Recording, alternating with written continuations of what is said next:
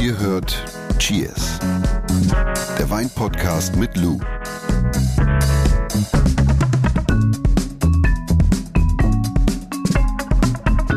Wow, ein Jahr.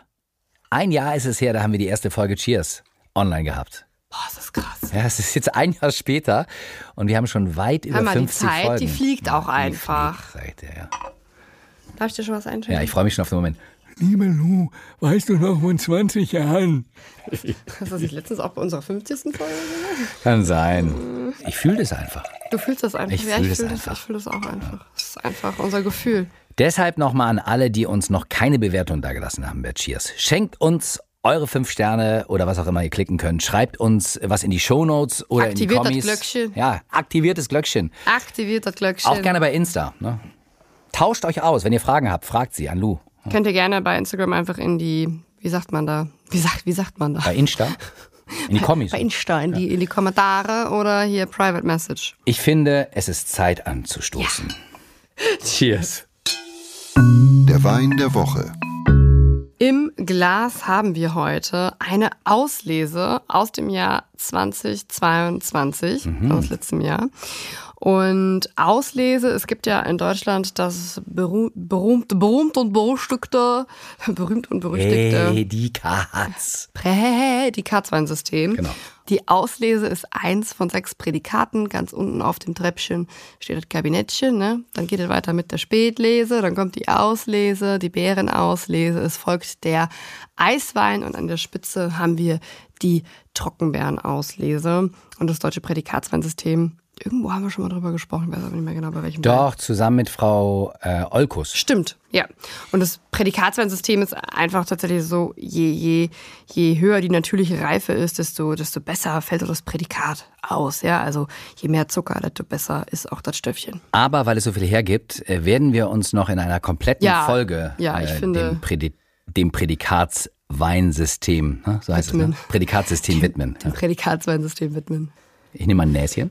Nimm mal ein Näschen, riech mal, riech mal ordentlich rein, nimm mal was in den Mund. Mm. Erwähnen sollte ich vielleicht auch, dass die Prädikatsweine traditionell restsüß ausgebaut werden. Es gibt aber durchaus Kabinett, Spätlese und Ausleseweine, die man auch oft im trockenen Bereich findet. Also da wird der Wein einfach durchgegoren. Mm, Bei der Auslese kommt es immer so ein bisschen drauf an, weil irgendwann kapituliert natürlich auch die Hefe. Ne? Die, irgendwann kann die gar keinen Zucker mehr auffressen und dann verbleibt die Restsüße. Und der ist jetzt auch äh, restsüß ausgebaut. Ja. Hat noch eine angenehme Säurestruktur. Könnte ich mir sehr gut vorstellen zu so würzigen Käsesorten. Guter Kontrast. Mm, Ja, weil diese Süße so ein bisschen die, die, die, die, die würzige Schärfe, diese Intensität so ein bisschen ausbremsen kann und gleichzeitig den Geschmack vom Käse aber nicht kaputt macht. Kommt darauf noch ein Prösterchen. Ein Brüsterchen. Du, in den deutschen Weinbergen ist gerade nonstop Arbeit, 24 Stunden rund um die. Uhr. Die Ernte, die Lese läuft. Überall gibt's großartige Weinfeste in den Weinbauregionen. Hm. Äh, Was war deine schönste Weinlese? Oh, meine schönste Weinlese war die Weinlese 2010. 2010 war ja wirklich ein krasses Jahr. Da haben wir fast bis in den November reingelesen. Ja. Gerade beim Riesling. Mm. Die prallen Ja, Bärchen. Ja, ja, also es war echt, das war eine coole Lese. Äh, arbeitsintensiv, ja. Äh, wirklich so ein, so, ein, so ein, kein Sprint, so ein Marathon. Genau, ich wollte gerade fragen, warum die eine coole Lese? Weil dann auch viel gefeiert wird, oder? Mhm.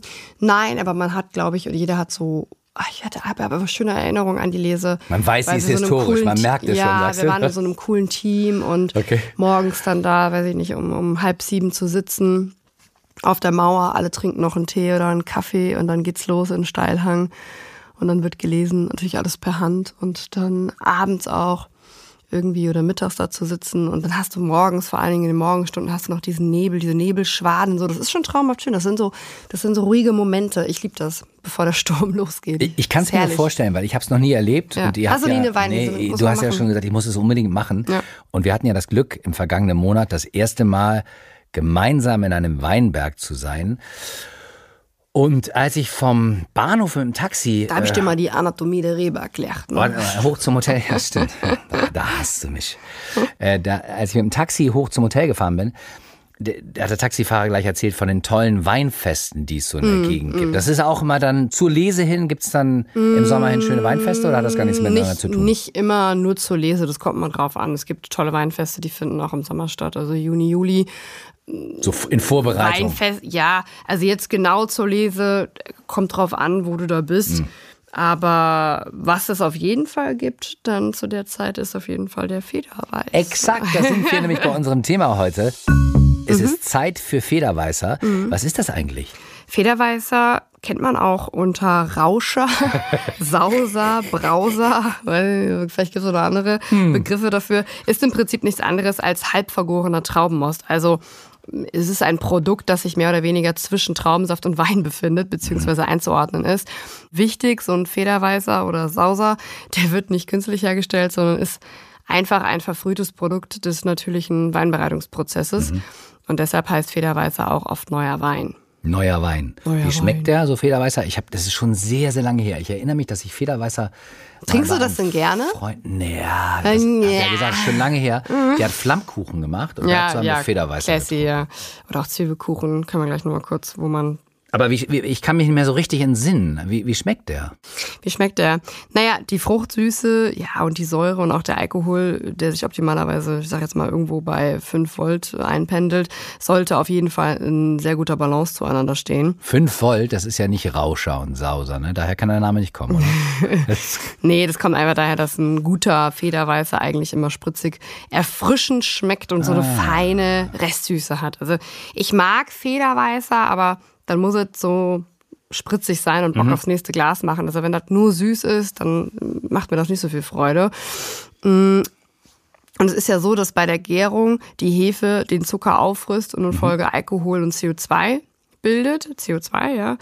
Und dieser hohe Gehalt an gärungseigener Kohlensäure sorgt dabei für dieses leichte Bitzeln auf der Zunge und auch für diesen erfrischenden Geschmack.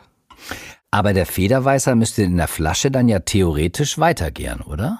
Ja, also das kann schon mitunter vorkommen, weshalb du Federweißer unbedingt zügig aufbrauchen solltest. Und am besten lagerst du ihn auch stehend und kühlend.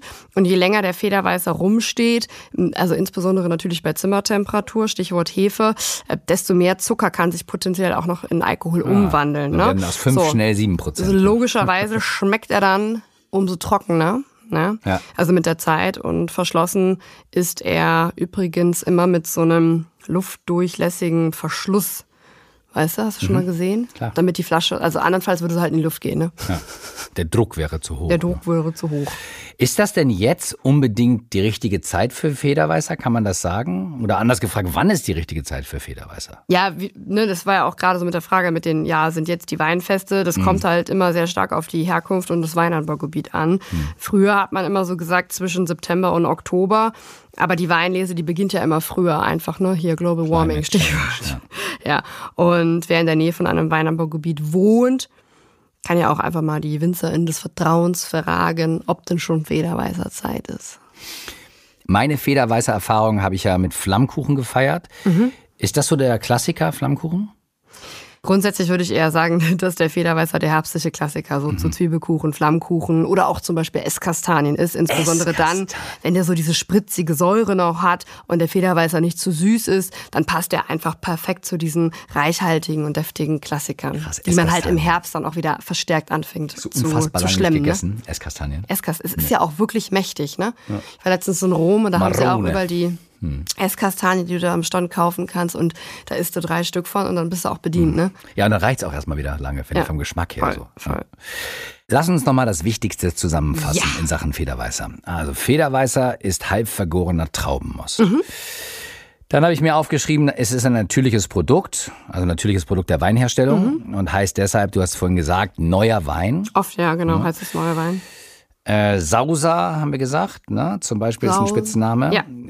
Weil er spritzig schmeckt, Mhm. guter Federweißer. Er schmeckt erfrischend und hat so eine angenehme Fruchtsüße. Mhm. Und Tipp, auf jeden Fall kühl lagern und zügig Unbedingt. aufbrauchen. Ja.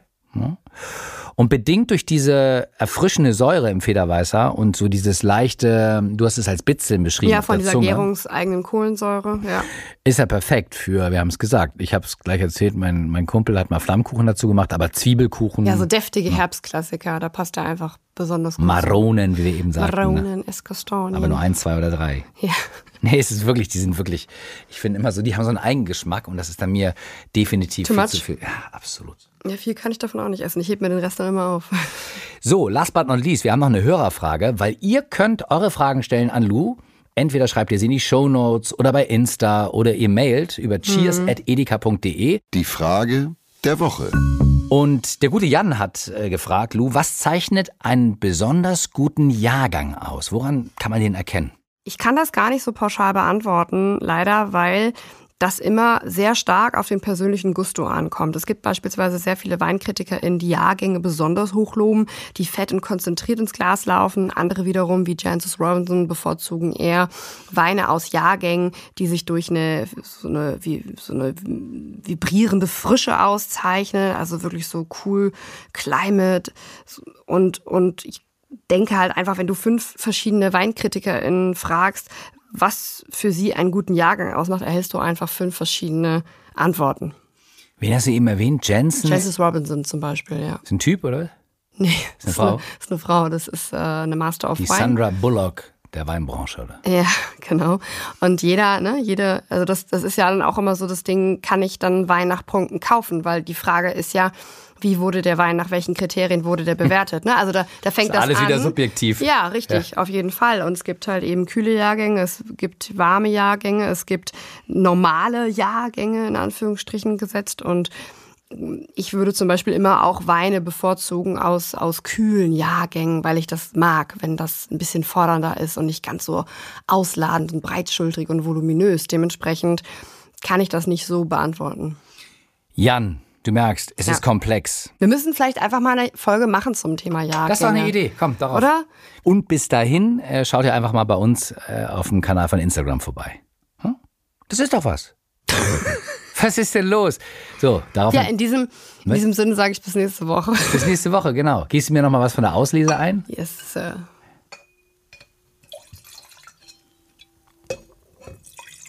Und jetzt nochmal ganz offiziell. Cheers. Bis nächste Woche. Tschüss. Dieser Podcast wird euch präsentiert von Edeka. Wir lieben Lebensmittel.